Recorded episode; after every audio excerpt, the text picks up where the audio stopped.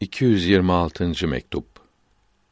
Bu mektup kardeşi Meyan Şeyh Mevdu'da yazılmıştır.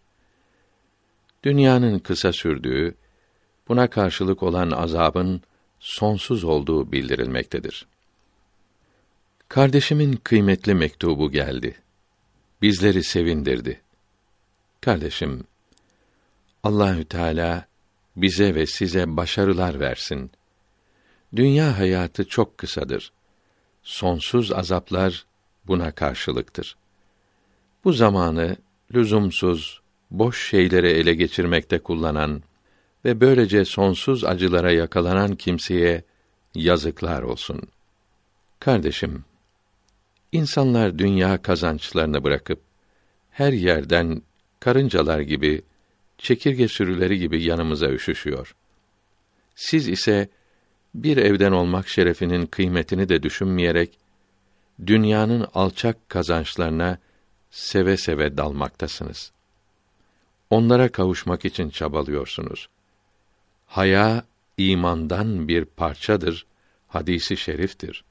Kardeşim, Allah adamlarının böyle toplanması ve bugün Serhent'te nasip olan Allah için toplanmalar, bütün dünya dolaşılsa, bu nimetin 1/1 bulunmaz.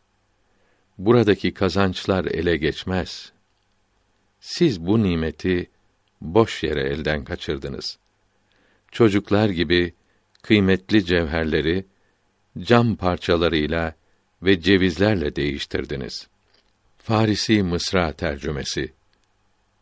Utanmalı, binlerle utanmalı. Kardeşim, bu fırsat bir daha ele geçmez. Fırsat bulunsa da böyle toplantılar bulunamaz. O zaman bu nimeti nasıl ele geçirirsin? Elden kaçırılanı nereden bulabilirsin? Zararları ne ile yerine koyabilirsin? Yanılıyorsunuz. Yanlış anlıyorsunuz. Tatlı, yağlı lokmalara gönül kaptırmayınız. Süslü, renkli elbiselere aldanmayınız.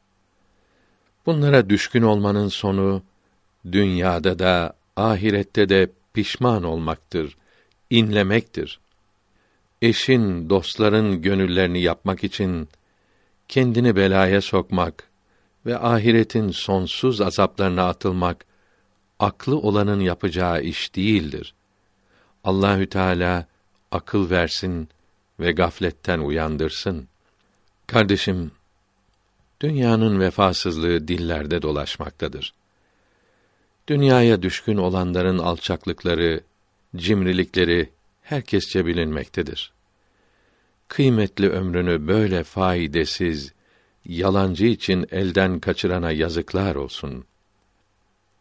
Haberciye ancak haber vermek düşer. Vesselam.